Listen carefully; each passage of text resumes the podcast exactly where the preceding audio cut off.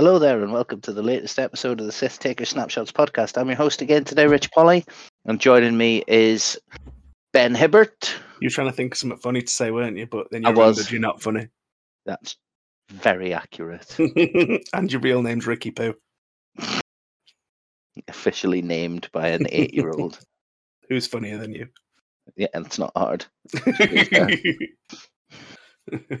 You doing all right? Yeah, not bad, mate. I had to put my phone away because I keep looking at buying things I don't need. Haven't you got a mortgage now? Yeah, I know, but it doesn't stop me looking at things I want. I've seen a new guitar enough. I want, but I need to try and find it. But you've not played the last one you bought. I have. It's sat behind me. But it needs fixing. A string came out of it. Oh, fair enough. It's the problem is, I buy these new guitars and I just fall back on my old little Gem Junior, my cheap one. Oh, never mind. Um, it's not just me and Ben today either. We've got uh, we're being joined from back back from behind the microphone. It's Tim King. Hello there. Hello, General Kenobi, and so on. Right, that's, that's another one for me to clip. I love it. In person, Rich hardly ever does like weird voices or anything, but as soon as he's been recorded, they just fall out of him. Do you know something? I've got I've got a very a broad range of voices that I do, most of which are not racist when I read books to my children.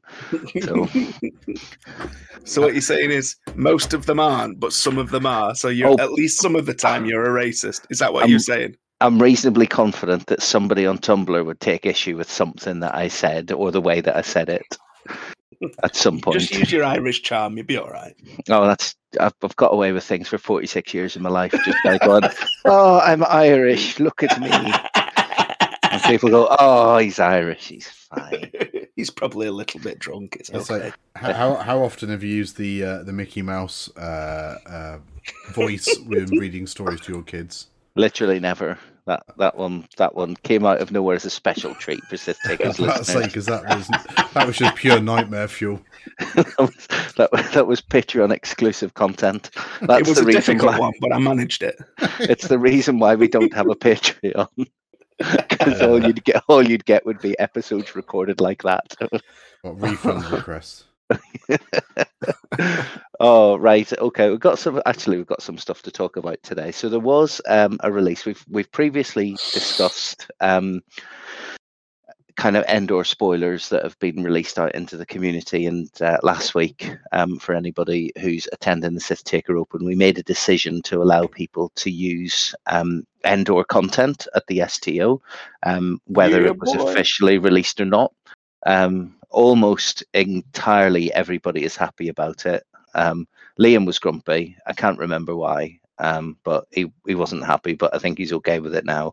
I think he said he's not mad, he's just disappointed, which felt worse. I might have been happier if he was actually mad. But um, yeah, so, but, you know, we've now got official spoilers. Like, his primary concern was that we didn't know the official cards, which is why we kind of said, look, here's the version of cards of that we've seen that we're going to say are legal, unless we get official cards spoiled between now and the event. Use these.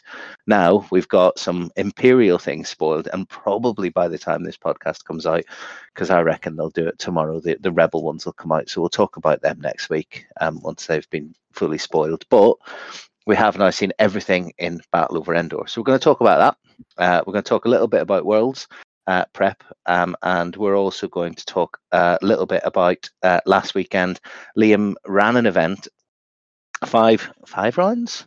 Four apparently, uh, and the, the the Longshanks thing says five rounds of well, standard format. Yeah, so I mean, it was um, yeah, it was advertised as five, but um, yeah, I think after I, four, I, you all wanted to go home. I think I think the majority of us were quite happy, and I was going to offer my opponent an I D in the last round anyway, because you'd won because you'd won the event at that point. Yeah. Uh, yeah, nobody can catch me now. Let's go. Um, so your yeah, opponent could have denied it though. Yeah. Play me. If I was uh, your so... opponent, I'd deny you just out of spite. You can either take a loss, a loss, or play me. Take a loose. I know. T- t- take a loss or take a win is what you're saying. Take a loss, or I'll cheat and make sure you lose. I'll make this the most awkward game of X-Wing you've ever had. Top initially, just one nipple hang- hanging out. I'm gonna. Ac- I was, that was me thinking I'll accidentally knock your ships off the board and, you know, put them back in awkward places, and you just went straight to deviance. It's fine. Oh yeah. Um, all right. So keep reaching over and letting it brush across the top of your ships. All right. So twenty-two people turned up at Board in Brum. To... Also, surely we could mention the uh, the points change or something. Oh yeah, we'll talk about that. I forgot about that already. Surely it's a quick one anyway. Hang got nerfed. Um, Sucks to be you guys. Well, we can. There's quite a lot actually to talk about in the points change um, because it wasn't all kind of immediate. Um, so we will talk about that. We'll talk about that at the same time as we talk about Endor, I guess. Yeah. Um, it's worth mentioning that Liam's event um, used the new points, didn't it? Yeah, new points, no Endor.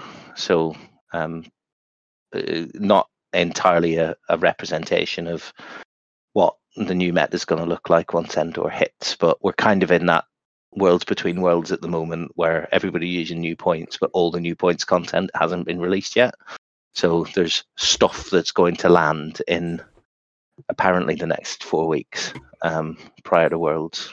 Um, so let's just quickly talk about Liam's event. So twenty-two people turned up at Board in Brum to play. Um, just having a look down, there's the usual suspects, and then uh, a bunch of new players. And I think Dave uh, Lever, one of the Sith Takers, mentioned that there was like a teacher there who'd brought like four students Mark, along. Marcus Wilson. Yeah. Oh, was it Marcus? Was it? Yeah. Oh, yeah. Awesome. If, if, if you I was going to give him a shout out. Who's, who's there? I can tell you what was happened.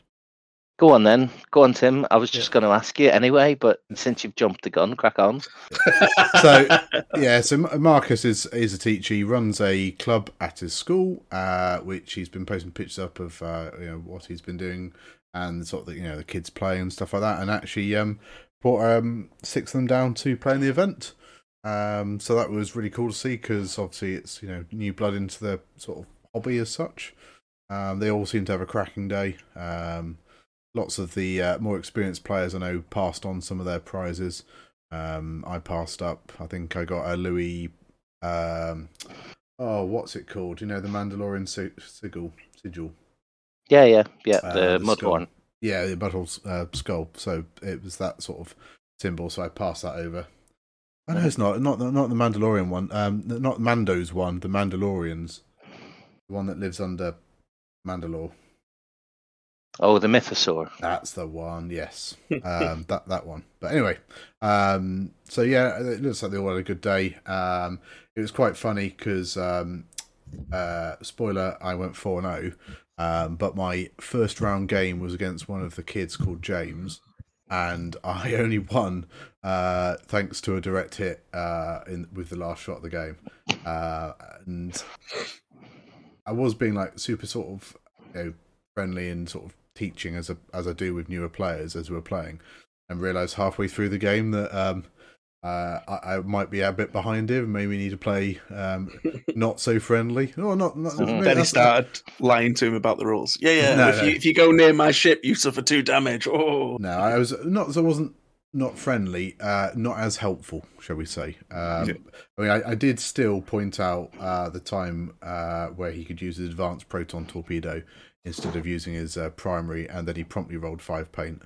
Uh, but th- thankfully, he'd forgotten to pass a focus token over, because that could have been very bad news for Click.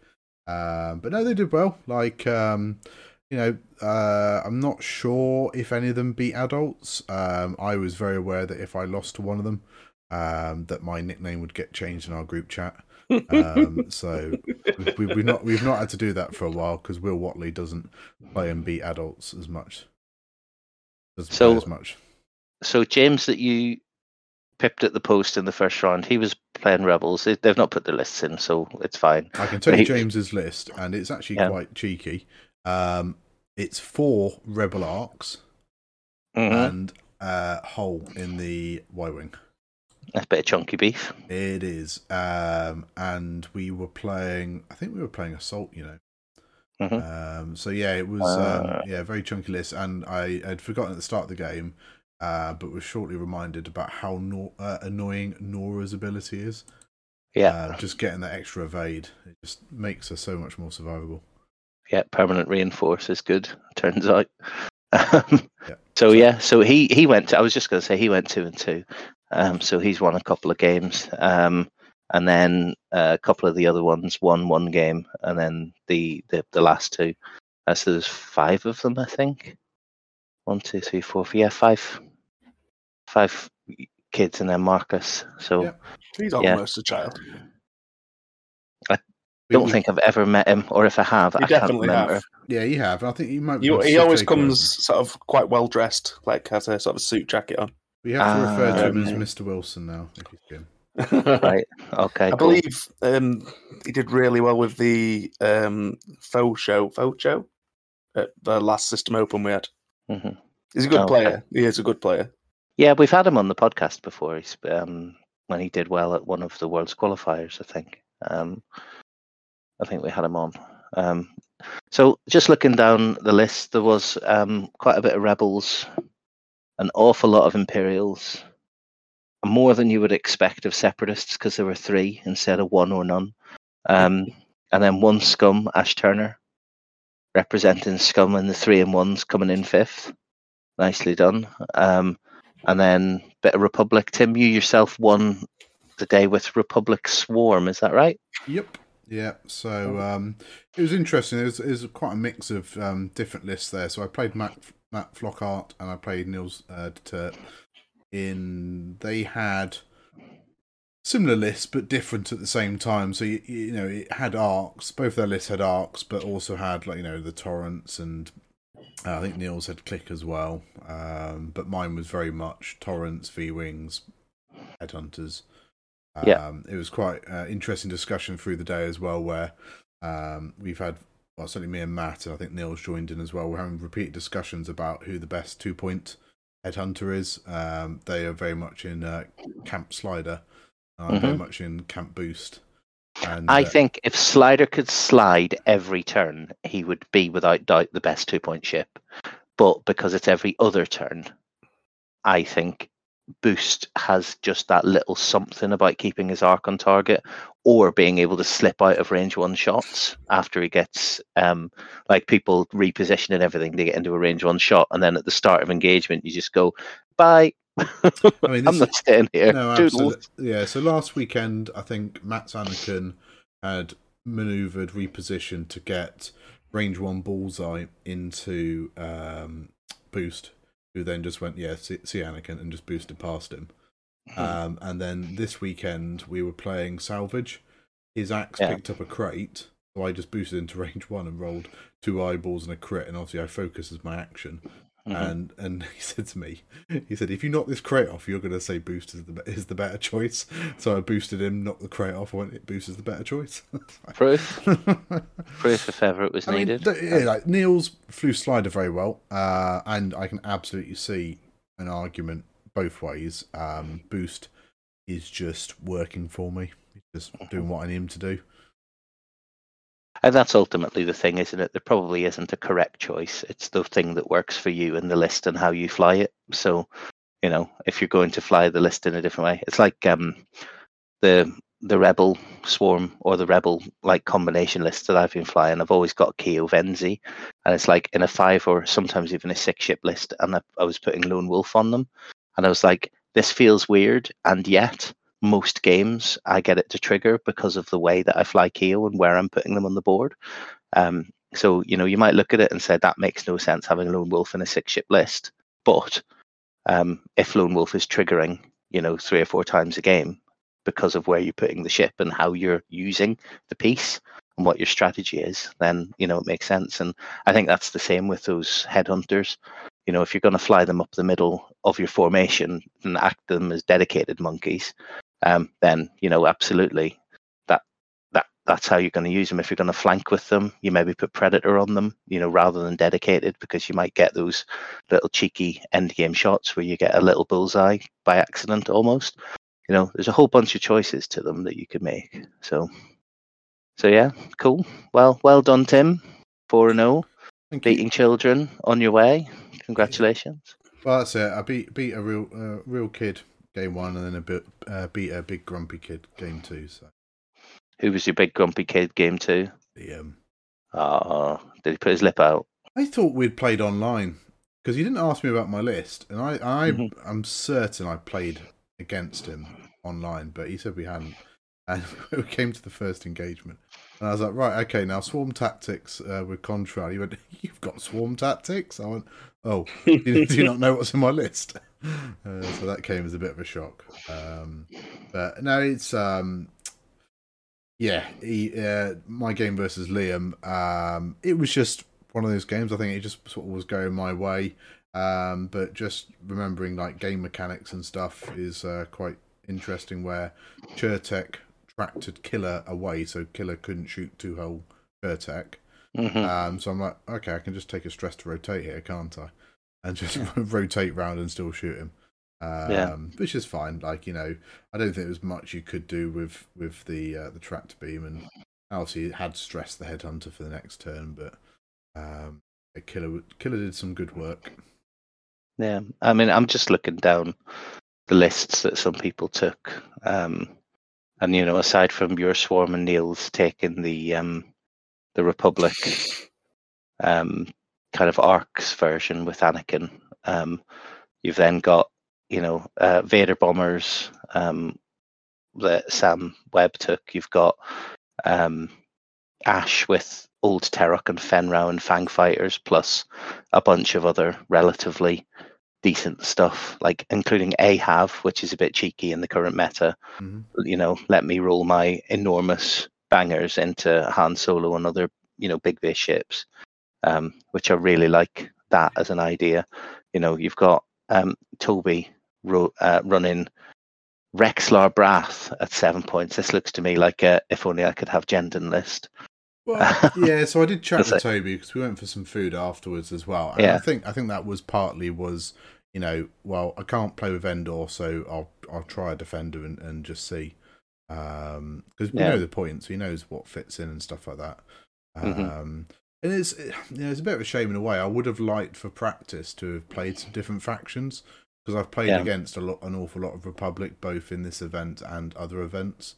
Um, so it would have been interesting to have played like some of the the more Endor yeah. adjacent, shall we say? I mean, looking at looking at the top eight, kind of, which was the um the the, the one four and a one uh, the kind of six three and ones, um, and then there was a, a two wins, one loss, one draw.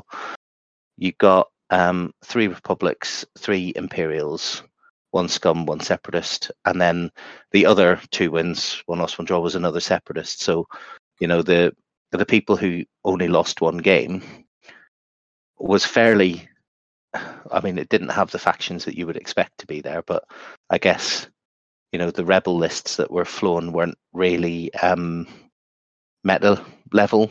They were, you know, fairly off meta rebel lists. Um, and the resistance, again, I think there was only one resistance at the event. Yeah. Um, who, you know, did all right, did two and two with the, the four or well, the three T seventies plus some stuff.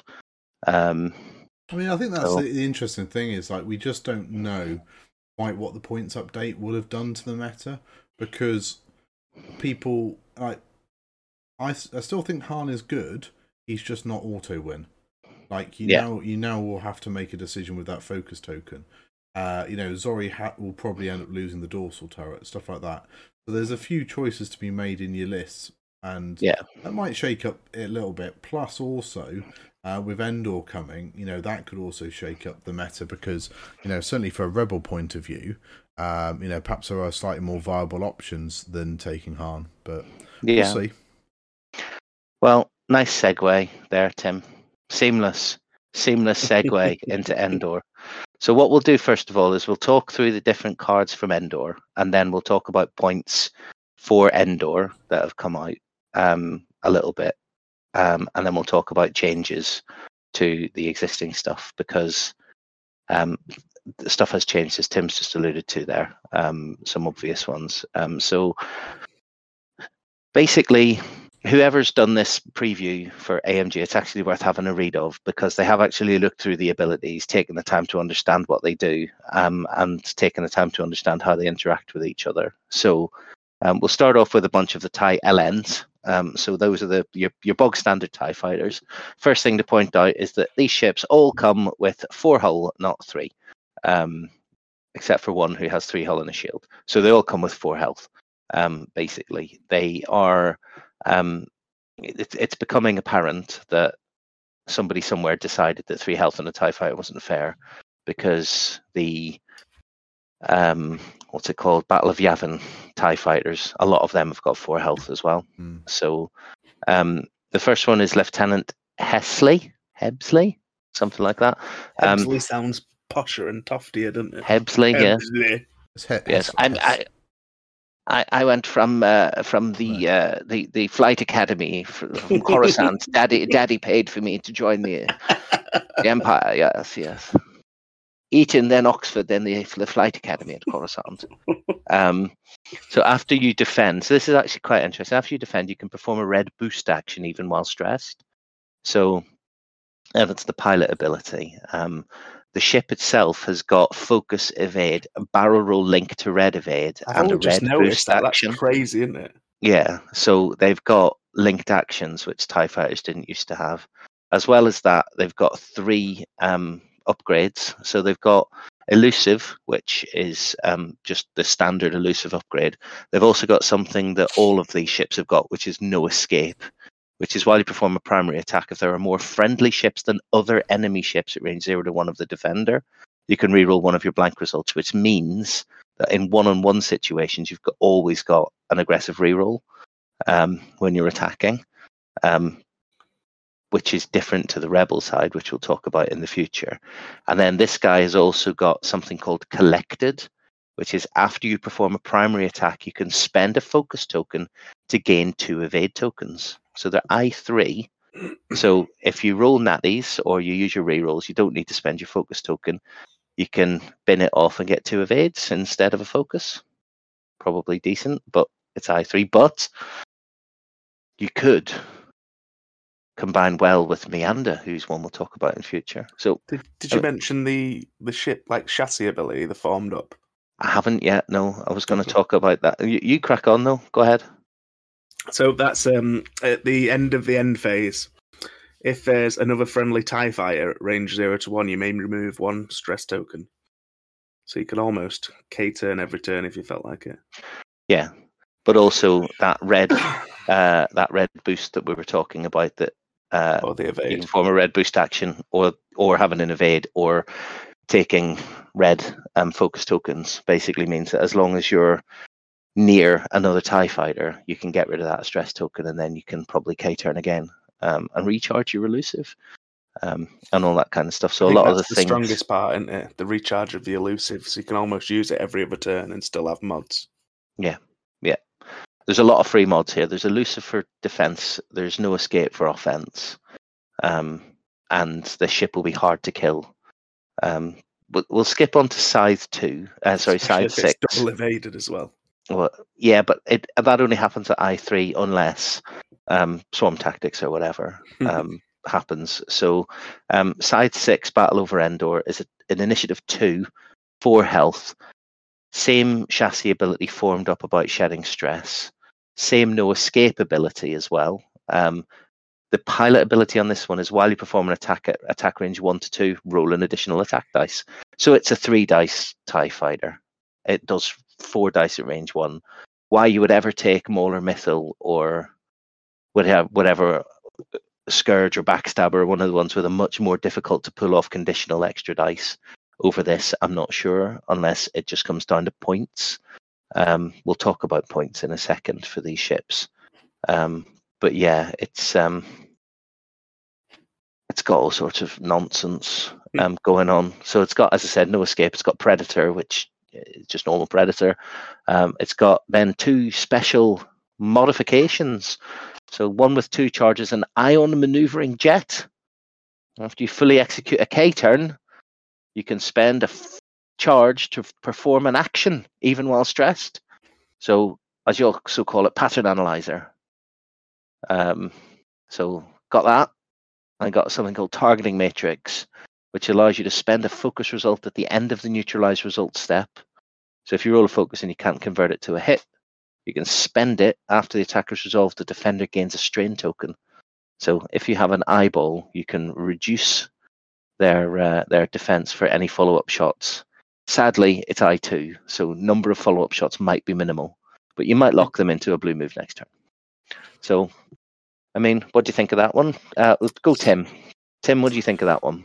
I mean, I think it's it's cool. Um, I think they're quite low initiative, like, and and that's my worry is that they've got some cool abilities there. Like, you know, the first one, getting the, the two evade tokens. Um, this one with the, you know, like you say, uh, gaining the stray and stuff, but they are quite low initiative. So you're probably uh-huh. finding that a lot of those benefits are probably not going to be that useful. Um, I, ha- I must say, I, have, I haven't seen the initiatives of the Rebel ships, so it might be balanced within Battle of, um, over Endor, but uh, you got some cool bits, like Predator's always useful, like, you know, I, I'll give you a reroll as well, um, and with no escape, yeah, you could end up with two rerolls, I guess, with, with a four-dice range one. Not not to jump too far ahead, but one of the new TIE Fighters does have Swarm Tactics. Yeah. So there'll be a way to trigger these sort of abilities earlier. Yeah, if yeah. you want. Yeah. I think you'd definitely be looking to trigger side six over uh, Hebsley, because you'd want that strain out more than perhaps giving the two evades. Yeah, so um, just in terms of points, which we talked about briefly, Hebsley is a three. Nice. Um, and Scythe is this, which one are we looking at? Scythe six. Yeah. Uh, is a. Scythe six. Is that T L N? Why? I think that's probably called something different um, in the points. Unless I'm going blind. I am. Uh... Uh, I am. I am. I'm going to almost be going blind. There's a Scythe yeah. three Battle Over Endor, which is listed as a three in the points. Um, so oh, I, think I don't believe there could mm, be a typo in a document. Must be, must be that. So these are these are three point TIE fighters basically. So they're not that's cheap. Good. You have to make choices about yeah, which but ones you're going to. I don't think that's a, a bad choice, is it? Um, for three points, because only the generics are two. Yeah, yeah. So well, this is it. They are um, three, three agility base, and you know.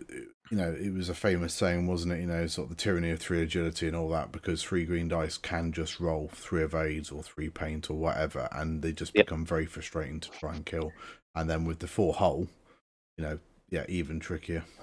Yeah, yeah you're unlikely to be one-shotted anymore, aren't you? Yeah, they're A-wings now, as opposed to um, as opposed to TIE fighters in terms of their survivability. Um, so. Scythe six cannot boost, though, so the red boost is specifically on Hebsley's um, action bar. So this is more complexity, basically, because mm, yeah. different different action bars on these, even against normal TIE fighters. Um, so we go to the next one, which is Major Meander, who is an I five one, which, Ben, spoilers, has Swarm Tactics.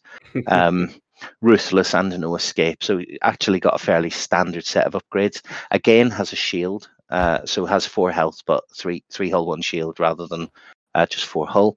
Um, now, Meander's ability is that during the end phase, you can choose up to two friendly small ships at range zero to two.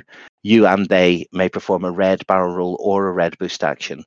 So then. You can trigger the formed up. At the you can trigger the formed up ability, yeah, because that's during the end phase, and formed up is at the end of the end phase. So you do your red barrel roll or your red boost, and then you shed your stress as long as you've got a mate nearby. Um, so you could be boosting into, or could you? Yes, different trigger points. Yeah, so you can boost during the end phase, and then at the end of the end phase, get rid of a stress. Yeah. Um, yeah, because it's different trigger points. If it was the same trigger point, that would have to be in range one of something before they did the move as well as afterwards, but different trigger points, so well, they're Major fine. Major Meander can choose themselves as well. Yeah. Yeah. Uh, two friendly ships at range zero to two, so yeah, self and one other, or two others. Um, I, wonder, I wonder what makes them choose this one to have a shield rather than just an extra hull. Ah, it's officer, officer class. It? It's officer yeah. class. This is... Mate. A major. This is it. We'll give we'll give this one the important shield and, you know, the the fancy technology, and the grunts can just have like bits of extra like armor plating, like bolted. I suppose on. That makes sense because in, in sort of other not the, this game, but like the shields come back, don't they? They regenerate. Yeah, and this is an officer, so has Ruthless because I'll kill my academy pilots. It doesn't matter. Um, Also has got coordinate as well, a red coordinate action. Um, so that's a little bit of a something something at I five, um, giving somebody, you know, some extra actions, maybe a, a reposition, something at I five, so that they can either dodge an arc or line up a predator or something. Um, does does creep up nice. to four points though, because I was just thinking if it was a three point coordinate, then maybe there's like a little cheeky build you could have with like powering up one of the defenders or Vader or um, yeah. Decimator. But four points, I think you might want it to do a bit more. Well, that I five, that I five coordinate is probably why this is a four point ship, not a oh, three. Yeah. No, I, I, I get it. I get it. Um, but yeah, it's. I mean, that's the problem with the twenty point system. Is as soon as you add on that point, you know, yeah, it does suddenly creep up a little because it's not and, quite. Like, would you not just take Howlrunner? Yeah, I, I look at that. I'd look at any four point tie and think I'd rather not take a four point tie fighter. I'd rather take a four point interceptor or something else in Imperials. Um, there's better options at four points than uh, a tie fighter, no matter how good that tie fighter is. Um, I do like that they're willing to play around with the action bars, though. Yeah, the the other thing that is good. It is good. It's confusing I noticed for new that players. When I, um, when I read it originally, I completely didn't even look at that. It's confusing for new players is my only concern. Like, it used to be a TIE fighter could do focus evade barrel roll, and you knew that a focus that, that a TIE fighter could do those. Now it can do all of those, but it can also link to an evade, and some of them can also do something else as well. Um, I guess though it's easy for your you can it's easy for your opponent to see them cards as well though. They're quite I know, but they're quite visual, do you know what I mean? You can Yeah. I, I just find there's not I've, a lot of stuff when you've got them on the table. There's not a lot of stuff around them, is there? I mean, so the, I, I do agree with you. I also know that five or six days of uh, games of X-Wing over a day, I play a lot and I will not know these. So unless every single turn I'm going to be saying, what can this one do again? What are your action choices with that one? If I'm going to try and block you, do I need to consider something that you can do something? You know, it's like all of those kind of weird abilities that it used to be, you know, you had to remember the pilot ability and everything else was set. It's like the upgrades that they've all got are all unique and different. Like there's a load of people who've just got something special, like collected and ion maneuvering jets. They're just like, nobody else has got those. Do I need to remember those as your opponent, or do I just let that stuff happen and hope that, you know, you forget your complicated triggers? I don't know. Um, but I mean, you could say that about the fact that we've got ships with different pilot abilities. You can't remember everybody's pilot ability. I mean, I find it easier to remember a pilot ability than like. I bet I can go on Yasby and find a ship that you don't know what its pilot ability is. See, the thing is, there's a difference between that ship has one pilot ability and this one pilot has got these four things that are different. Like, even after ages of playing Battle for Yavin, I know that, or sorry, Siege of Coruscant, I know that Obi-Wan Kenobi's droid does something different, but I'm not sure exactly what it does. In fact, but I know he's got a weird droid. I bet I could go and find pilots you don't know what they are and then put upgrades on that you don't remember what they are. Probably because you just have there to go is into... just, there is loads, you know. You know what I'm saying, though. Yeah, yeah, yeah. If you go you into know. Separatists or some a faction I'm not super familiar with, yeah, I, yeah. I get your point. Um, I just, it feels well, like a, a no complaint, if I'm honest with you. Well, one of the things that A M G said a couple of years ago when they took the game over was that they wanted to simplify it to, because it got overcomplicated, and they wanted to make the rules easier for for new players to get into the game. And these are not easier. At, at the very best, these are as complicated as you as you've said. Um, I think they're more complicated to remember because they've all got unique, multiple unique upgrades instead of one unique upgrade, which is the pilot ability. That's what I'm trying to say. Um, so anyway, let's move on to the bombers. Um, Scimitar one and Scimitar three. Um, we can go through these as kind of a pair. So they've got the same kind of stats. They've got the base chassis of a bomber, so two reds, two greens, six hull. They've both got two charges, which they can use to uh, power their pilot abilities. Um, so Scimitar one, after a friendly ship at range zero to three performs an attack, you can spend a charge to acquire a lock on the defender. I think that's so, really good, that. Oh, it is, because they've got a proton torpedo. Yeah. So you fly them forward at I three and take a focus. You fly everything else forward and take a focus. Something does an attack. Whoever they attack, um, Scimitar one proton torpedoes at I three. Especially if you've got like a nice six or something like that. Or... Oh, yeah. It's, it's I like suppose Jag. Anything higher than three doesn't really matter, does it? Yeah, as long as something's shooting before it. It's like Jag yeah. in Republic, which we've seen everywhere, because while it's a low initiative ship, um, it, it could actually be Jag. You never know. Probably not. Probably dead by then. But, um, it's like, um, you know, uh, yeah. So and, and they can do that twice. Um, I always forget nice. that they sort of get rolled into the Imperials. Like I class them as completely different, but yeah, when you say things like that, I just you just sort of don't remember until it's pointed out. Yeah, it's also it's it's also got marksmanship, so you can have more crits on your crits. I hear you like crits, so I've put some crits on your crits. Um, it's got no escape, and it's got ion bombs as well. Um, it also still retains nimble bomber, um, and the same uh, upgrade bar. So it's got focus lock, roll to lock, and reload, a red reload. Um, so yeah, you can. I mean, with this, it's it's fairly neat because you can, um, you can torp something.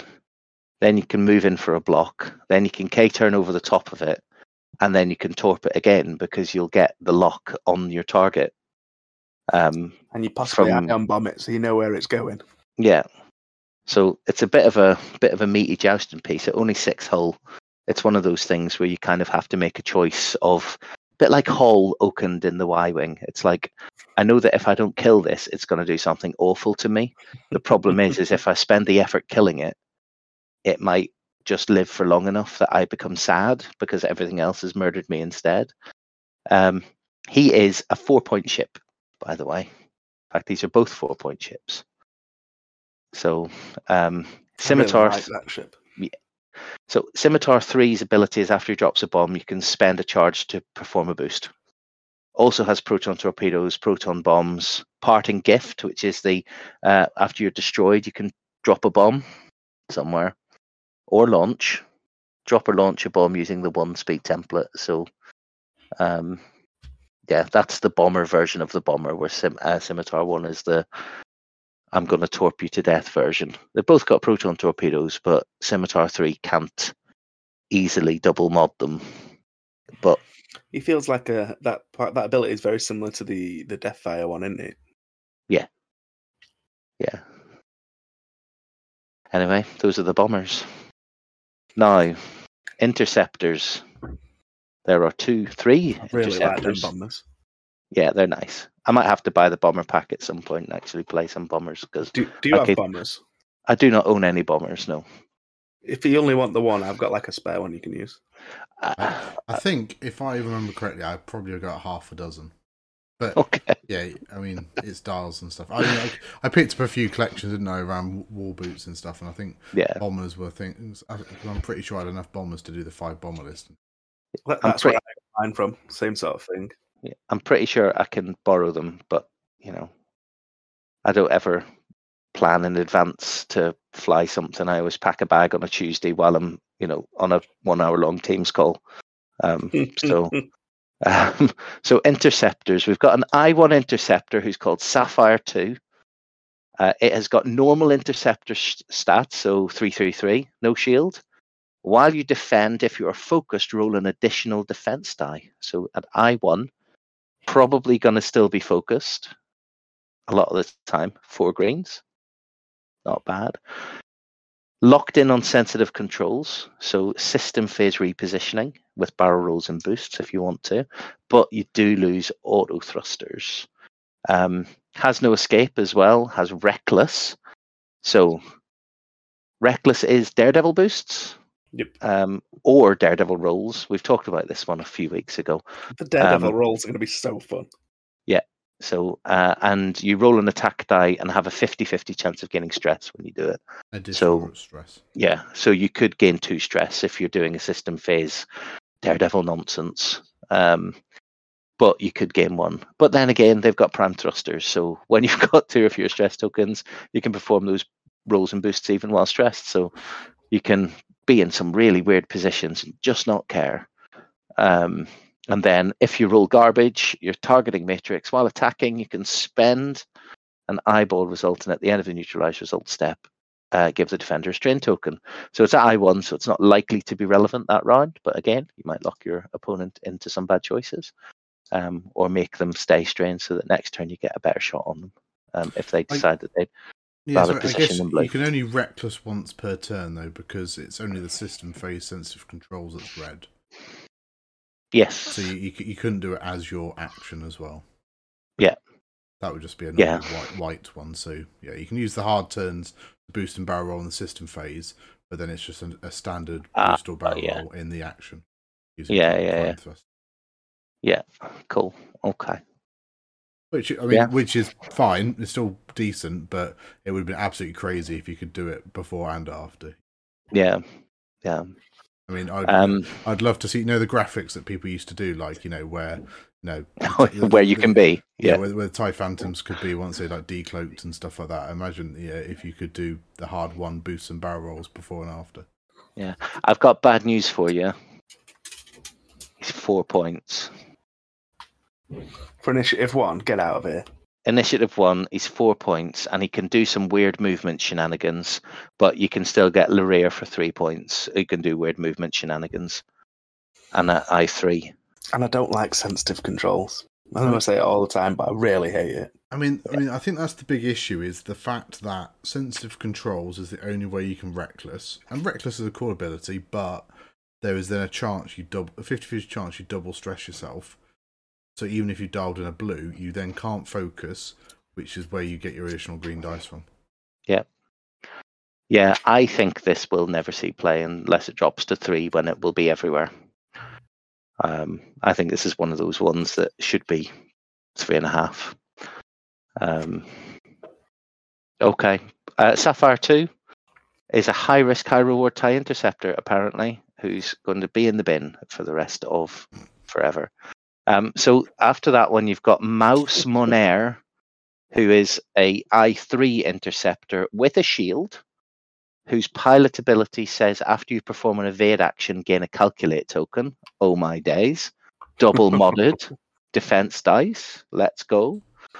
With sensitive controls as well. Again, no escape. Has outmaneuver.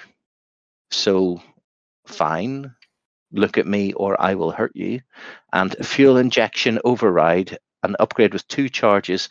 While you boost or roll, you can spend a charge to use a template with a speed one higher instead. So I mean, we know how good Poverdrive, uh, Poverdrive Po is. Mm-hmm.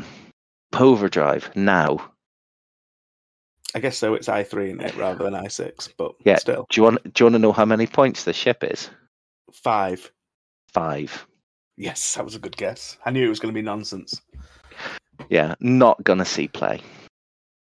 Like, really cool, but a quarter of your list? Do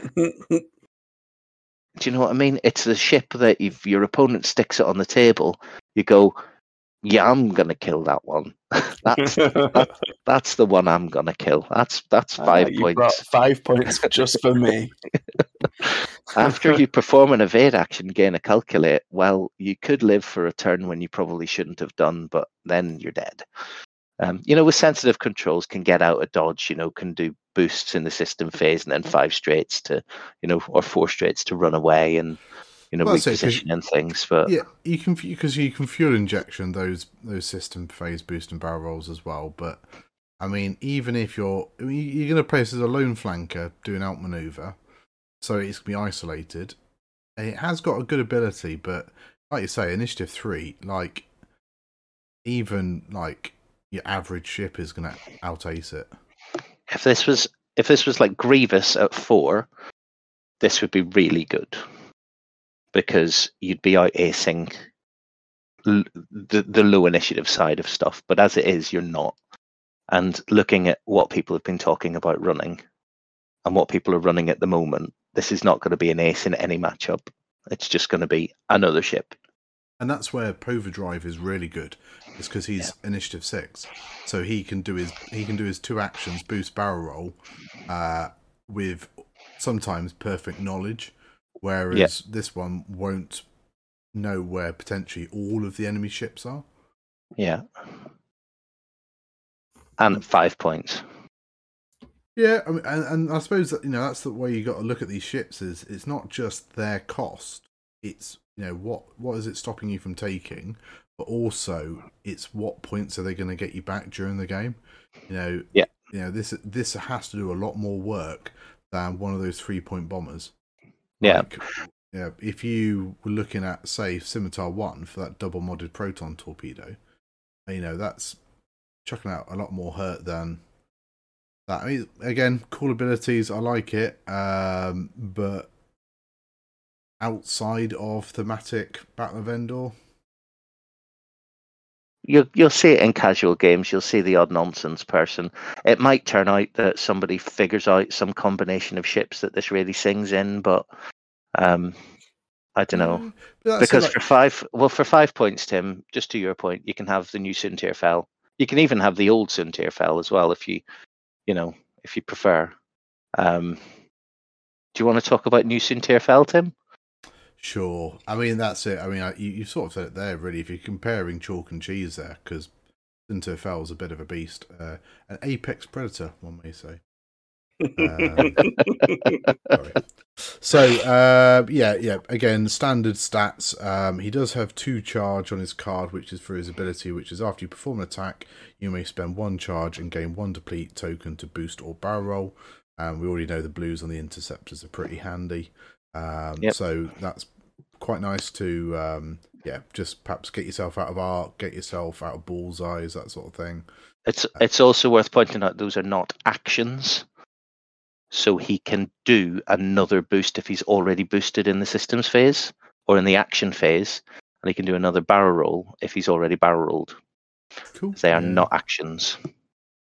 Uh, so upgrades. Uh, so Apex Predator, while you perform a prime attack, if the defender's initiative is lower than yours, and let's be honest, most ships will be, uh, you may reroll one attack dice. Uh, no escape. So again, get some of those TIE fighters, or even Suntir himself, because I know it's uh, more friendly. I know, okay, so it, it does it does work. So if, if Suntir and a friend are range one of the defender, and there's no other um, enemies or sort of friends of the defender, you can re- re-roll a blank result there. So potentially you could get... He doesn't need a friend. He doesn't need a friend. More friendly ships than other enemy ships. Uh, okay, so, so on a one v one... If if he's got you one v one, he's got you with Apex Predator and No Escape on offense, so he's got two rerolls, and then he boosts after he shoots at you, or barrel rolls after he shoots at you. Yeah, I mean, that, and that's always one thing that perhaps Suntir, old Suntir suffered from. Yes, he had lots of focus tokens, but it was that reroll, so you'd end up sort of taking targeting computer stuff, didn't you, to get yeah. in the, the target lock. Um, I think Blank Signature is quite a cool ability, so it's a, a reoccurring one charge ability. Uh, so while defending, if you're not locked by the attacker, you may spend one charge, change an eyeball to an evade result. Um, yeah. So I cannot believe that's reoccurring. Yeah, once, it's once a turn. Fortunately, it's not auto. It's not auto thrusters, but no, it but is it's crazy for, for this game. Like yeah. the, the closest we've had to some nonsense like auto thrusters. I mean, yeah, I mean, that's exactly what I thought of. I mean, let's all bear in mind, Suntir does not have a shield, so that will make him a lot more survivable, but I guess, yeah, it's almost like a recurring shield, isn't it? In a yeah. way. Um, and he yeah. isn't he isn't going to be double focused like old Suntir or evade focused. Um, but then, you know, with that boost and barrel roll, is he getting shot as much as well? I mean, that's it. If you can reduce the amount of return fire that's coming back in, and perhaps you're only getting shot once, then Blank Signature's great. Um, and he's also got Feedback Emitter, which is a one-use only. Um, after an object acquires a lock on you, you may spend one charge to jam that object, ignoring rain restrictions, uh, and it can't be recovered. So basically, force transponders. Yeah, but he doesn't have to jam the lock. Somebody could lock him, and he's like, well, I'm going to disappear, so I'm just going to jam off that focus that you've got as well. No, no, uh, yeah, abs- absolutely. I mean, it is just just jamming, isn't it? But um, yeah. it's quite useful, um, little bit as well. Um, yeah, no, I, I, I quite like it. It's, um, you know, it's still squishy, Suntir. I mean, he has got that free focus mod every turn on defense, which will help a little bit, but yeah, it, we all know Sinterfell's diet range free. It's very like old Sinterfell, where like, and I mean old old Sinterfell, like version one Sinterfell, where you, with auto thrusters and all that nonsense, where you basically have to catch him with at least three ships in order to push damage, because you need to spend two ships worth of attacks to burn through his defensive modifications and then hope that the third attack hits, um, and be sad when he nat- naddies out of it. Um, because like, if you shoot him once, it's going to do nothing. This ship just wants one v ones. Like, if there was ever an ace that just wanted to get into one v ones, it's this one. Um, because he's actually okay with going first. Because if he goes first, he shoots you and then disappears. Yeah. Um, if he's going second, then he's trading, but he's got his, you know, he can take an evade and have a focus evade for defense um, on his three dice. So he's probably not going to take anything. He won't hit as hard, but he's still got that focus evade for defense. And if he doesn't need to spend it, then, you know, so like if he's going second, he's fine. If he's going first, he's fine. He's going to get into one v one jousts with um, other aces and I fives, and he's going to just laugh at them, basically. Um, it's going to be it's going to be a menace. Um, he's five points, as we said earlier. But you'd, you'd certainly take Sunter over um, Mouse, wouldn't you? So oh, one hundred percent. I mean, one hundred percent. Yeah, I, I guess the interesting thing as well is that um, if if he was going one v one versus your I six and he moves first, if you can have it so he can't shoot, then he can't boost and barrel roll. Um, so I mean, you might have interesting situations where, you know, you, get, you end up with Sinter pointing at a rock and not able to reposition after his attack. We'll see. I mean, yeah. I, th- I, th- I think it's um, it's yeah, I think I think it's a good ability, and and and certainly more likely to be bringing his points back, I reckon, because there's every chance he can get two rerolls. Um, although uh, it will be important to remember, No Escape is specifically blank results, much yeah. like de- uh, Dedicated. So I had someone try and re-roll their focus result at the weekend, and yeah, if you if you yeah. roll all eyeballs, you can't re-roll with No Escape. Yep. Yeah. I yeah. Like I heard it. Somebody on the internet say that this was as if somebody had sent Duncan Howard a thing and said, "Make your ideal Sintier that you really want forever," and he's come back with this card and just said it seems fair. So um I think we'll expect to see um him using that at Worlds, because it's his favorite pilot. um, I, I, and I, I would be absolutely fine with that. I, I do not see this as absolutely game breaking. It's a good piece. If flown well, will be strong. Yeah, but but as with most, you know, aces like this, he is still fragile. Blank signature will help a little bit. Um, but, you know, you, you've still got to be able to fly it well to get your full benefit from it.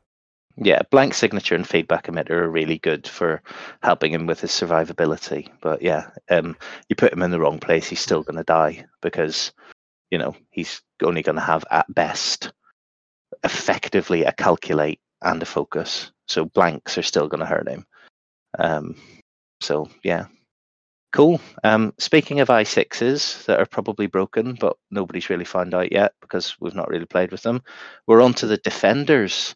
Why not take my least favourite ship and make it even more horrible um, to play against? Colonel Jendon in a Defender. He's jumped out of his Lambda shuttle. He's jumped into a Defender. He's uh, zooming about just off camera during the Battle Over Endor. Along with all of the other Defenders that were totally there. Um, normal Defender stats, so three, three, three, four, so four shields, three hull. Um, his ability is, while you defend, if you are not shielded, you can change one of your blank results to an eyeball result. So a little bit of a defensive thing that once you go under half, um, you get this, and it aligns with his... Uh, What one of his other abilities, which we'll we'll talk about in a second. Um, he's also got Chiss Engineering, which is after you fully execute a speed three to five maneuver, you can perform a lock action while attacking. If you are not stressed, you can spend a shield to apply the range one bonus. So he burns his own shields to give himself extra dice when he's not at range one. Um, if he's as long as he's not stressed. So basically, he can K turn, he can do all of his other moves that, you know, three to fives. The three hard's good on the defender. They are. It's the one hard that's red. Mm-hmm. Um, so basically, fly him like a defender, burn shields. Doesn't get a free evade token. Gets a free lock instead. And then, also has no escape. Has something called push the limit. After you fully execute a red maneuver or perform a red action, you can gain a strain to remove the stress. So you can be strained, but be able to take an action. He has proton cannons. And he has a computer-assisted handling, which is a one a one shot. After you fully execute a maneuver, you can spend charge to perform a boost or a barrel roll action. So, the thing that everybody's got really excited about on the internet is that with Chess Engineering, you can do a three to five speed maneuver. You can line up a bullseye using computer-assisted handling. You can spend a shield, and you can do a range one proton cannon attack, and do a five dice. Lock focused attack at range three with a proton cannon or range two. Fairly spicy. I mean, that is great. So how many it, points is this guy though? So Colonel Jendon, there was a brief moment of terror when everybody thought he was going to be six, and then everybody breathed a collective sigh of relief when he was released at seven. Um, so you cannot fly him with two other defenders. Um, but yeah, he he is an I six hammer. An absolute sledgehammer of a ship. Mm-hmm. So, but he will die. He doesn't get evade tokens. I mean, he can um, just take the evade action. And yeah, he can use, do. Like you said, you can spend your charge, barrel roll or boost, line up that bullseye. Take your mm-hmm. target lock and use the soft mod on the proton cannon anyway. Yeah, and he's got his while well, he's not shielded. Evade. Well, he's got his while well, you're not shielded, changing blanks for eyeballs, so he I, can I use his. Say, yeah, that's, yeah, that's probably stronger than than getting the free evade is the fact that that give you more focus results. Mm. Yeah, which he can then spend his focus because he's using um, his lock for offense and is saving his focus for defense if he's taking more than right. one shot. That's crazy what you can do.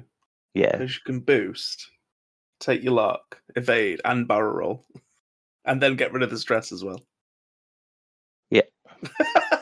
That's great. I'm going to enjoy. I love defenders. No, he, yeah, he can, yeah, he can get rid of the stress by taking a strain if he doesn't evade to a barrel roll, but mm-hmm. he can't quite do everything that you've said, I don't think, but almost. Yeah, he can. Fair enough. Why can't you? I don't so think he can boost and roll and so lock so and fully focus. Execute a maneuver, spend a charge, do the boost. Then you've done a three so, yeah, to five so, speed so, maneuver, take yeah. the lock, and then for your actual action, you can take a, an evade and link it to the barrel roll, and then yeah. push the limit to take a strain. But that's one once per game, yes. You oh yeah, yeah, yeah. And then you've got your soft mod on your proton cannon for your focus. Yeah, yeah. That'd be cool. Great. Yeah, makes lining up that bullseye a lot. You, you're probably going to be able to line that bullseye up once. It's going to be time to practice your rule of eleven and how to be in where the four K wants to be um, with one of your ships every single turn. in one of your ships where the four K is going to land. If you shoot the proton cannon at range three and apply the range one bonus, range yep. one and range three bonus applied at the same time. Yes, because the defender will get the range three bonus because it is a range three attack, yep. but he will get the range one bonus because he's treating it as range yep. one. No. Um, and you can't apply the range one bonus twice, so you can't can't shoot the proton. Somehow. Yeah, can't yeah. Well, well, you can't shoot a proton cannon at range one anyway because it's a range two to three weapon. Mm. Um, Defenders but, roll four at range one anyway, don't they? Uh, I mean, so yeah. So if a defender was shooting you at range one, it could spend a charge. To, sorry, it could spend a shield to apply the range one bonus, but the range one bonus, somebody asked this question, I went and looked it up. The range one bonus says, if you have a range one bonus, add one dice. It doesn't say add one dice per time that you apply the range one bonus. So it doesn't matter how many times you have the range one bonus. The range one bonus is always one dice. Yeah, it makes sense. Um, and it is like, it, it's very clearly worded as it is a single die. So if you've got a range one shot, you can't burn a shield to roll five, basically. You're going to be rolling four anyway. Yeah. And so it is a, it's a magical, mystical range two and three happy bonus. You get a proton cannon, you get five. You don't, you get four. Um, it's still disgusting, you know. It's proton torpedoes and A P Ts at range constantly. You can't get them back like old Miranda could. I mean, yeah, but still, you can do potentially four of them. I mean, your your your choice here is: do I shoot him to switch his ability off, or do I just let him burn his shields down and give me half points? I mean, that, that that is the decision. It's almost a bit like Quick Draw, isn't it? But yeah, he can absolutely use his shields as extra red dice, and then be like, well, and then, then I turn on my defensive, you know, ability. Yeah, now I disappear and try and, having got seven points in kills, I'm off to claim two or three points in objectives. Um, while basically being unkillable over in the corner over so here. Being seven points is like a feature, isn't it? Oh, yeah. I mean, defenders at seven are crazy. Um, speaking of defenders at seven, there is a defender at six. Um, Captain Yor, the other Lambda pilot, um, has also jumped himself into a defender and flown around just off camera alongside Colonel Jendon. Um, so he's got standard defender stats, but he's got two charges. His he's also got the Chiss engineering, so he can also spend shields to apply range one bonuses. Um, his pilot ability is: after you perform a primary attack that hits, you can spend a charge to perform a bonus cannon attack. Now he's got No Escape, which we've talked about. He's got Predator, which is normal. He's got an ion cannon, so there's cannon he's going to be double tapping you with, um, and he's got a computer assisted handling, which is again that once per game free booster barrel roll. Um, after you fully execute a maneuver. Um, he's I four, um, and he's a six-point defender. So he breaks the uh, the seven-point threshold for defenders and theoretically allows you to put Rexlar Brath, Colonel Jendon, and Captain Yor in a list together and fly triple Ds, triple defenders. What do you think of him, Ben? I mean, it's okay. I always enjoy flying defenders. Um I, I like the the chassis ability. Yeah, but I'm I'm more excited to fly Jendon, if I'm honest. It's a it's a good bit of um it's a good bit of resource management. The chassis ability, like the, it's not always going to be the correct choice. Yeah. Um, to burn a shield. Um, I mean, Yor could burn two shields a turn. Um, quite happily yeah. to just mod everything, super mod everything. Um. You know, and really push her through, like a primary attack, then an ion cannon with potentially Predator, um, and the lock and the focus. You know, you're gonna you're gonna really be punching it. Um, like, especially because sometimes you leave that ship on one hull, don't you? And yeah. Then that ion cannon, you know, if you can do that extra damage just to, you know, kill that ship. I'm just yeah, sad I'm, it's only it's twice not, a game. It's not the same target. As well, that's the thing. Is it? No, it could be different target. Oh no, so yeah, it could be. Yeah, but you, you but it could also be the same target. Yeah. Yeah, yeah, it can be both. So that's the um, that's the spoilers. Uh, what which of those ships stands out the most to you? Uh, Tim, uh, Tim first. I think. I mean, I think Scimitar one possibly. Purely for a double-modded proton torp, because uh, that's where sometimes the bombers fall a little short, uh, and they need, um, you know, the re-rolls to, for their barrage rockets to really work. I mean, I like the idea of Sinter, but we'll see. Yeah, it's hard to stop those double-modded proton torpedoes as well, isn't it? Because you just have to get a well, shot on something that's at range two of that, and, and they get the lock, and then it goes. But it's even easier to trigger than Jag, because there's no side art requirement. It's just after a friendly ship at naught to three performs an attack. So, yeah. I mean, that's a massive bubble. Yeah. He went to the school of Jag, didn't he? He was like student number one in Jag's little academy of clone troopers turned stormtroopers. And that's uh, it. What about... and, uh, yeah, sorry, I was going to say as well, like, and and even if he has to swap swap over to his primary, you know, he's still got No Escape, he's still got ion bombs. Yeah, nice yeah. Bits. What about you, Ben? So the, my big winner is the same as Tim, to be honest. Mm-hmm. But I am excited to use Jendon. I think I'll have some fun there.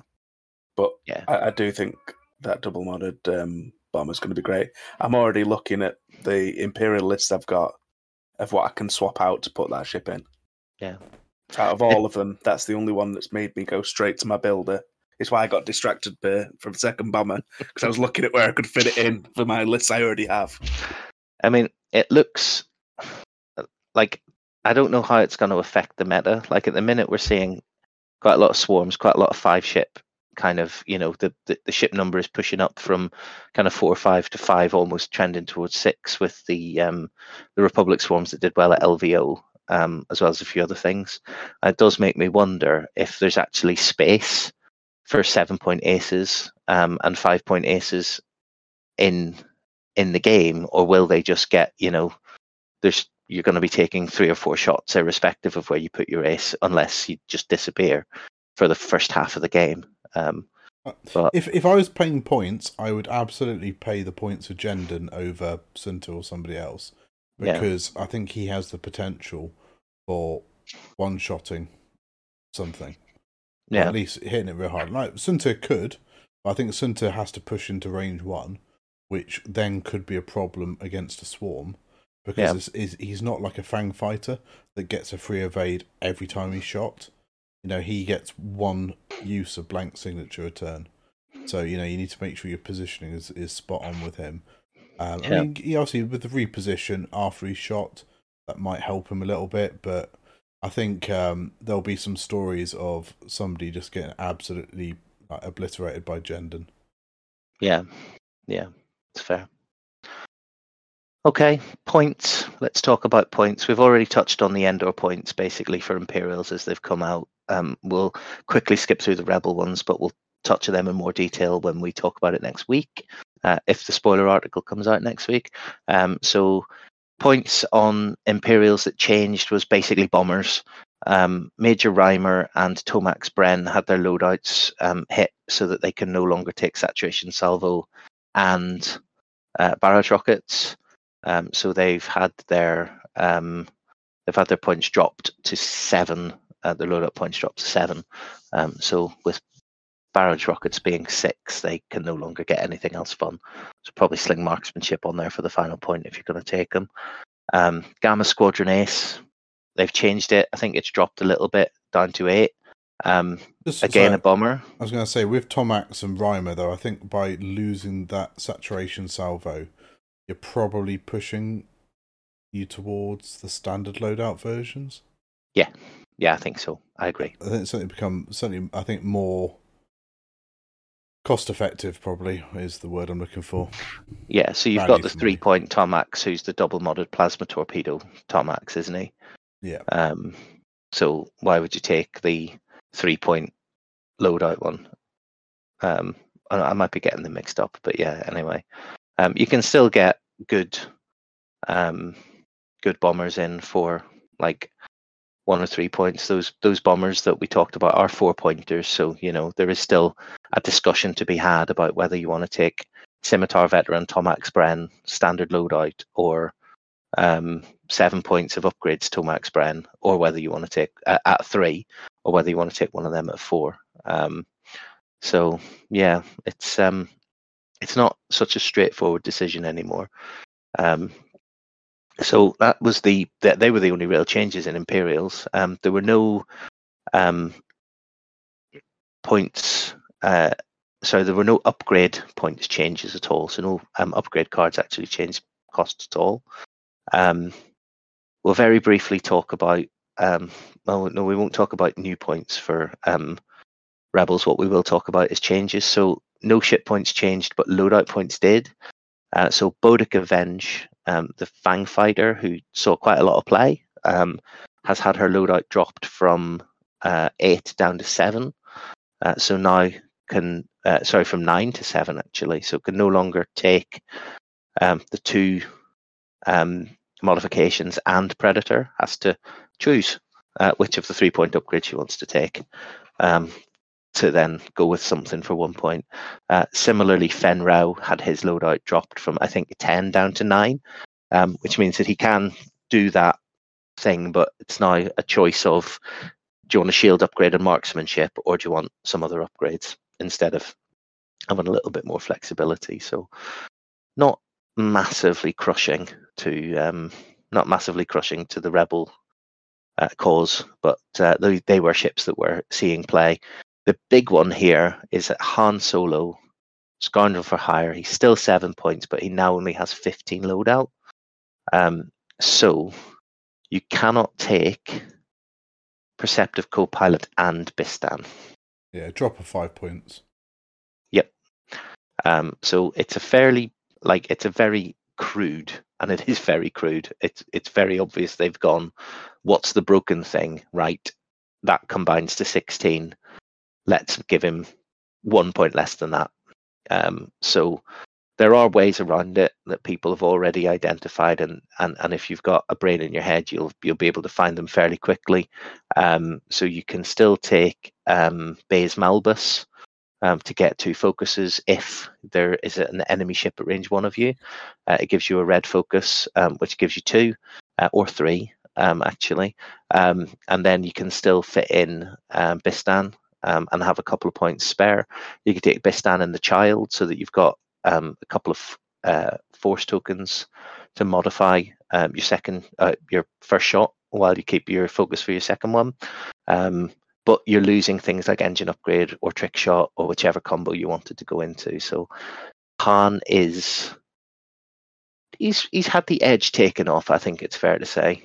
Yeah, I, I, mean, think. I think that's how I've described it. Is he's had that auto win element taken off, and now you have to make decisions both in list building and how you fly them. Like, yep. do you do you spend that focus on the first shot, or do you just accept the first shot, maybe a little underpowered, um, and then you know you got your second shot, or you know, yes, you could t- like you say take the Child for some force, but then you know, do you give up you know stuff like your engine boost?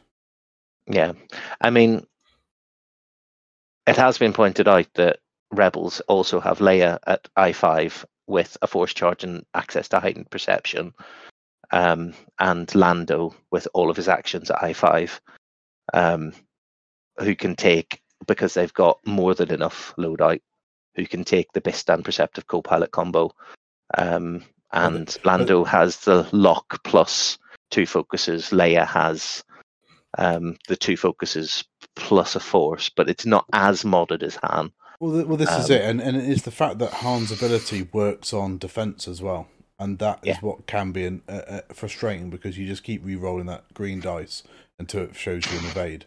Um, yep. But also, I guess Initiative five versus Initiative six is big, especially if we start to see Center Fells, Gendons, that sort of thing start creeping in. Yeah, I think that's why the heightened perception thought is coming in, but I mean, it is like kind of, it's kind of trying to copy your your favorite thing and getting something that's a bit, it's like, you know, I want ice cream from the ice cream shop. It's okay, son, we've got ice cream at home. And you're like, yeah, I don't want the ice cream that you've got in the freezer. I want ice cream from the ice cream shop. Generic Han is own, ice cream. Own, like own brand chalk ice or something like that. Yeah, I don't want a generic own brand chalk ice. I want something from the, the delicious ice cream shop around the corner.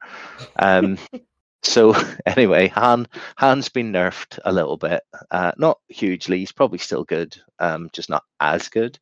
Um, Keo Venzi has had a point of upgrade uh, of loadout taken off, so is now seven loadout instead of eight, uh, which basically means that Duke still fits. You can still put a missile and uh, an upgrade, uh, a talent on there. Um, so still a really good piece with that side-slipping force action going on. Um, But yes, kind of, kind of a bit of a backswing, probably due to being involved in a bunch of the, uh, a bunch of the, the cool squads that did well over the last year or so, um, and no other uh, changes to Rebel points. Um,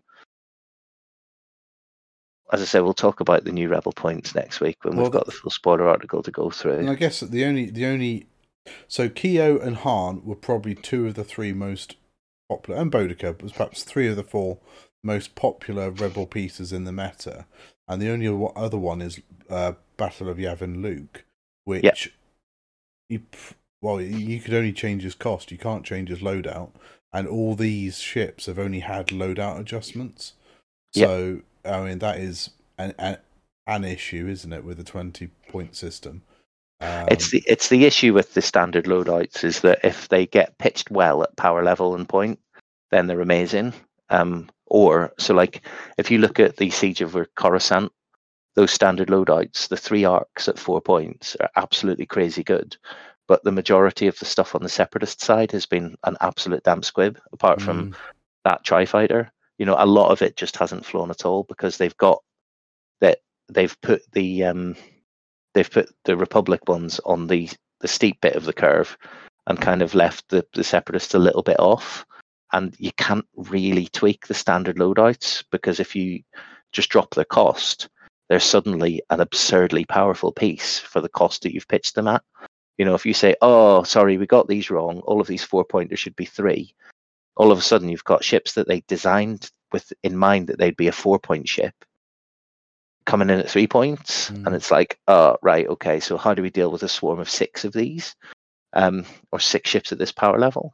Um, it's a bit, it's a bit weird. Um, there were a couple of other casualties um, of the points. Uh, so Zori Bliss, which Tim mentioned a little bit earlier, um, has lost two points of loadout, so now has to make a decision.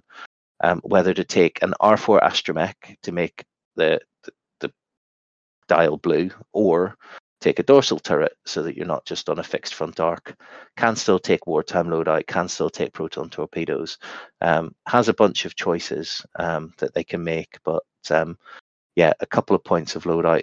Um, Lulo has been, I don't understand why Lulo has been hit with a loadout drop.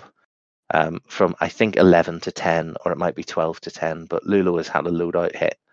So was previously able to take a shield upgrade, Predator, and Marksmanship, I think it was. So it must have been like fourteen or something. Or anyway, it's now like... Um, Lulo, yeah, I think it was, yeah, Lulo had twelve points of loadout. Yeah, and it's now ten. And uh, he hasn't been... everywhere. He started to do reasonably well towards the back end of the season, but it makes no sense. Um, it's a shame, like, like yeah, because compared to some of the T seventies, Lulo was not better than T seventies. A decent piece, but for that to be sort of singled out as the piece that's been affected seems a bit strange, because there were certainly yeah. lists that were Zori and four T seventies. I didn't take Lulo at all. Um, yeah. I mean, where where they've targeted, and they really have targeted a very small number of nerfs, and it is only loadout nerfs, it's, it appears weird. Like, because the other one in Resistance that's caught the backswing is Jess Pava, has had her loadout reduced from, I think, eight to six, which... doesn't massively affect her as a piece. Seven, um, seven to six. Seven to six, yeah. So usually people were taking R two D two um, or M nine G eight, which are both less than six. So it's like saying, well, no, I can't take electronic baffle. Or, you know, and there were a few builds that were doing the rounds that were, you know, just on seven as a, that were really nice. But like, you're either putting M nine G eight on her so that, you know, she's giving rerolls to somebody else because she doesn't need a droid, or you're giving her R two D two so she's an absolute tank. She can still do that, so it doesn't really affect her as a piece. So going back, it's just to... a bit random because she's not been a huge success in the meta. It just seems odd. No, no, right? I, absolutely. I think I think like Jess and Lulo were not the um, M P E parts of that list. Like, they, they were both fine. Like, I didn't mind Lulo. Yes, Lulo's a pain, because obviously just rotates the turret, boosts pass, you know, rolls extra red dice and stuff. But, you know, you can play around Lulo, you can play around Jess. Um, Zori was a bit of a pain getting that double-modded plasma off. Um, I was just thinking, what what's... Is there any... What's the what's the great resistant resist tank say? What is their thinking over the uh, the drops? I mean... I was thinking the other day, like, would war wartime loadout, can you drop that? You can't drop it because then you don't have the torp slot. No, so you could, okay. you could, but you would be locked into, I think, missiles. Um, and if you might not even be able to take missiles. No, no, I, I, think, I, I think I think the plasma torp is good. Like, I was thinking about it when we were driving down to Board in Brum, chatting to David um, whilst we were driving, and like. Part of me thinks that Zori is just a two-shot plasma torp, and once you've done that, then she's just essentially just going to go off and claim objectives and do other bits. And yeah. the way I play against five ship resistance is is probably try and focus down the T seventies. So part of me was thinking, like, I don't need her to be as survivable if I could drop wartime loadout. But, I mean, I guess Dorsal Turret and the R four both have, like, utility options for her. Yeah, and the other thing with um, Zori to, to remember is that she can reload those torps. Usually she dies before she gets a chance to fire this, fire both of them, um, mm. if people are deciding to focus on her. Um, or she's in the scrum or whatever, but you know they can. This she can disappear out, do a reload, and then K turn, and then slam back in again. Um, that's something that is possible to do, but usually you don't get enough time with the ship on the yeah. tip. Like, well, you know, six turns, five, six, seven turns.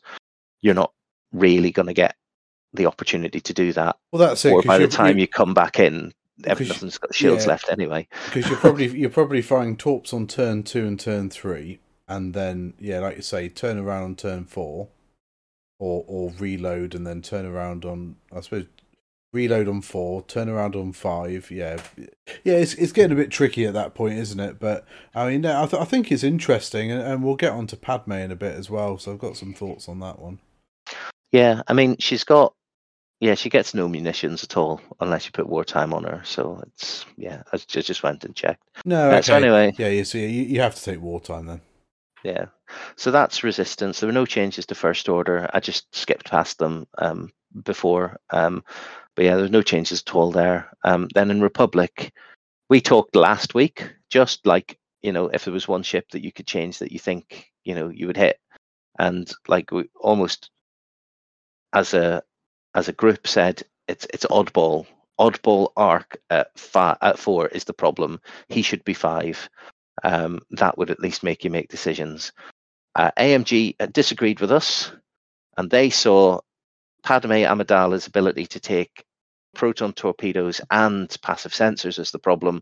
They have dropped her loadout to sixteen. Now, I'm going to come and wage in here as the... Uh... resident Republic fanboy, and this is this is crazy. Like, I just, I think the only reason Padme has got a nerf here, uh, a points adjustment, is because she is the only non-standard loadout within the meta build. So, you know, you take Siege of Coruscant, Anakin, and then the th- the three Siege of Coruscant arcs. So Padme is the only one that actually has a loadout. Um, so the standard build is passives, proton, probably marksmanship or whatever. So yeah. now you just take passives and plasma. But poor old Muggins here, who's been taking passives, plasma, and R two D two, now has his Padme nerf. So thank you very much, R two D two. Well, not R two D two. I mean... so, uh, thank you very much, A M G. So, um, so I have had... Um, Uh, Inalda um, messaged me, and we were sort of chatting about, you know, the Padme nerf, and I, I feel like for ninety-nine percent of the people flying Padme, it doesn't affect your list at all, because yeah. you, ju- you just swap to plasma torps, and like if you're taking passive, you're quite happy. Whereas for me, I think R two D two is game changing. Like mm-hmm. R two D two has saved Padme so many times in my games that I would actually probably drop to passive, because uh-huh. there's no point taking passive without a torpedo. Yeah. So, I mean, Padme still has quite a good loadout at sixteen. It's just not enough to take torps plus. Um, and No, it is. But that's the thing. It's it's still enough to take plasma and passive. Yeah. Sorry, no, I, I, was, I meant protons when yeah, I said torps. Which, which I think, and that's fine, because the list is Initiative five Oddball, Initiative four, uh, well, sorry, it's Initiative six Anakin, but then four Wolf, four Padme, three Jag. So you mm-hmm. can shoot Padme before Wolf and strip the shields. Mm-hmm. So I think it's, I think they probably had to be seen to be nerfing that meta build. But yeah, absolutely the wrong piece has taken. I mean, it's a bit weird because this list, this specific three arcs, Anakin Padme list did well for about a month about six months ago, and then it disappeared and was replaced by actually what happens if we get rid of those two expensive non-clone pieces at eight points and replace them with eight points worth of clones I mean, in twos and threes. Yes, um, and, yes and no. Like, you are still seeing, if you look at L V O and stuff, you are still seeing Padme and Anakin featuring, and or, you know, there, there and thereabouts. And like, I get what you're saying. Like, yeah, it just seems a very strange points adjustment, and I think the only reason it's there is perhaps they felt that they had to make an adjustment to that list, and yeah. the only thing they wanted to do was load out. Therefore, the only piece that had load out was Padme. I mean, tinfoil hat time. Like, so bear in mind that this is pure tinfoil hat territory. By the way, no changes to separatists. Um, so tinfoil hat territory on this is somebody who is still talking to A M G, and w- we don't know who um, the people are that A M G are actually talking to in, in the player base. I've basically said, if you don't nerf these four lists, then fifty percent of your worlds will be these four lists, and probably eighty percent of your cut will be these four lists. So they've they've nerfed bombers, they've nerfed Resistance five ship, they've nerfed Han, Boudica, Fenn. They've basically nerfed the Rebel build pieces that go in around Han, essentially. Um, and then they've nerfed, and I think you're right, they've nerfed the one piece that they can nerf without touching the standard loadouts, because they want standard loadouts to be good, um, because it's it's the new thing that they've brought in. Um, so but this is it. Oddboy is still good at five points. Yeah, he is, but they don't they don't want to change the things that they've put in. They're happy to change the things that we're in already and make them more expensive or change them, but you know, and but they've not nerfed anything in Separatists because they haven't been at the top of the meta. They've not nerfed anything in Scum because they've not been at the top of the meta. First Order, I'm surprised that they haven't had a tweak. I will be honest, because they have had kind of top end success in the hands of very skilled players. Um, yeah, but uh, you know, I, I think it is tough. Like, I think if you're looking at pure tournament data and you're looking at weight as opposed to those individuals that are doing well, then you know the right kind of lists are probably being targeted. Uh, I think, you know, and it has been said elsewhere that it's really disappointing not to see a boost to some things, and especially to Scum, to Separatists. Like, you don't have to like every and a points update doesn't have to be a nerf. Yeah, yeah, no, absolutely. Because um, it was great seeing Ash flying Scum at the weekend, and you know Liam's doing well with Separatists. Uh, Marcus had Separatists, and you know it's great to see the other factions out there. Like, I I, I joked, it's that whole um, oh I forget the, the comedy duo where they're like, "Are we the bad guys now?" Where yeah, yeah, every, Mitchell and Webb. Is it yeah, Mitchell and Webb, is it? Yeah, yeah, yeah. yeah. Where where I've been running Republic for like two years, and now I turn up and like. Yeah, two out of four of my games are Republic, and it's just like, you know, I'm going to play some more Republic now, and I'm just like, oh, a bit bored, because Republic are obviously a, a, a good choice, and I was kind of hoping to play other factions, you know, and, and it would be nice to see uh, boosts as well as nerfs being, you know, issued in points update, especially when we, we've gone so long since a points update as well. I mean, part of me does that. So, um, two things, um.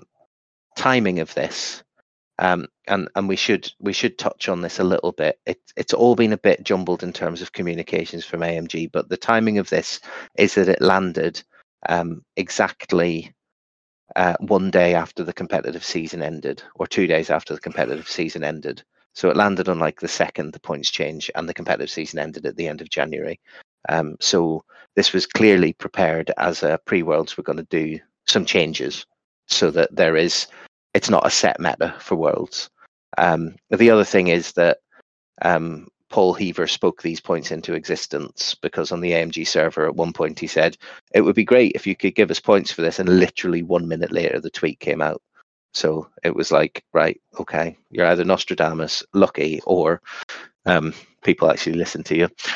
so, um, so yeah, it was one of those um, kind of bizarre things. But like, the other thing to say about these points is I I don't believe that we're not going to see another change of points post-Worlds. I think that we might see a more thorough overhaul to bring some of the other factions into line with the factions that have had new content. I think this is an emergency points tweak in advance of Worlds so that they get variety in lists. Um, it might mean that they've actually polarized the lists even more, because even the biggest kind of first order advocates that we've seen have just looked at what you can do with high initiative aces in Empire now and said, why would I fly that four ship Fun Police first order list when I can fly Vader, Jendon, Suntir, and a Black Squadron Ace, um, and just murder people, have the ultimate, you know, three-ship I six Ace squad zooming about the board, um, while a little I three TIE fighter sits at the back, towing a bit of cargo, going, I'm getting my points, guys! You know, it's... Yeah, I don't know. I don't know what we're going to see. Uh, and it genuinely confused me. And to be honest, the Rebel stuff is interesting and exciting and, and brilliant too. I feel kind of bad for the other five factions who just haven't had anything. You know, like thinking back how long it's been since factions have had significant releases. Some of them you're in a couple of years um, since they've had anything new other than Hot Shots and Aces too. Um, but I think those card packs are good because that does provide a cheaper, and I mean cheaper for A M G, way of, you know, producing new content. And yeah, I mean, I, I, I don't, I don't know, but it's it is very frustrating to see. Yeah, like you say, like Scum and Separatists have been probably faction six and seven for a good year or so. Yeah, yeah. Right, um, I think we've actually just run out of stuff to talk about. Um, Endor points, Liam's thing. We're going to talk about Rebels next week because we've been going for a while, and I do have my next Sith Taker League game currently being very, very politely waiting for me to finish recording so that I can jump over and play him. Um, so, um, yeah, um, I'm trying to think if I've got anything to talk about Sith Taker Open. Uh, no, not at the minute, um, because... the thing that we were worried about, which was that we were going to be asking people to proxy um, off unofficial spoilers, have now been solved by official spoilers happening, so everybody knows what all of the abilities do now anyway. So um, I had Sean over the other night on Saturday, and we went through all of the prize support that we've got for the bounty table, all of the prize support that we've got for day two, um, all of the prize support that we've got for the main event. And and I am not exaggerating when I say we've got too much prize support. Genuinely, we've got too much stuff that on, we can on, give on it, it out sensibly. Yeah, on, on Onyx Squadron. Yeah, yeah, we've got... Out. So, like, we've got a bunch of cards that have been gifted to us by Onyx Squadron. So we had... um Oh, is it Robert? Yes. On from Onyx Squadron. A few months ago, talking about the alt-art cards that they do in the booster packs. They've gifted us like enough to give each player at the S T O one booster pack. Um, so as well as all of the stuff that we'd like pre- planned for participation, there's also going to be a collectible card game going off in the background at the S T O. Um, but we've also got like the Worlds box that we that we got from um, from A M G last year that we've been sitting on for a year, which we were going to use as like, you know, top le- top end prize support, but now everybody's got it. So we're doing that on day two, and we're going to do some spot prizes with it. And genuinely, we were trying to figure out how we can allocate this prize support out as fairly as possible. Um, and it's honestly, it's going to be crazy. It's going to be rolling the whole way down through just, the tournament. I was just thinking I might have to create a new events page and call it like, I don't know, Tim Swap Shop or something, so that people can take pictures of their Onyx Squadron booster packs and, uh, you know, advertise swaps and stuff like that. Yeah. I'm going to sell my pack for twenty quid unopened because What's it that? could contain a, a Series one Charizard. So I, I didn't see any uh, any of uh, the clones. So I got I got a pack at the weekend, or three packs at the weekend um, from Liam's event. Um, but I didn't get any of the clones that I'm currently running. But I have seen boosts and clicks of the wild. So um, I have some shiny Only cards if people want to trade. But no, thank you very much, Onyx Squadron. They're, they're currently sat in the boot of my car, so hopefully they'll be safe. If you want to give them to me tomorrow night at club, I'll put them on the giant pile. My wife did comment on the fact that she's barely able to open my daughter's wardrobe, which is in my office, because the pile of shoeboxes full of bits of acrylic and cardboard um, is now starting to overflow. So, um, yeah, I'm glad the event's in a couple of weeks because I can actually get some space back. It'd be nice. Um, Right, on that note, thank you very much. I've enjoyed this one. Um, so, uh, Tim, thanks for joining. Have you got any shout-outs, either of you? Yeah, I'll just obviously thank Liam for running the event at the weekend. Uh, it was nice to see everybody down there. And obviously thanks to Marcus for bringing along his uh, his children. Students, I think, is probably a better word. Uh, but yeah, it was great to see them down there. Their enthusiasm for the game and...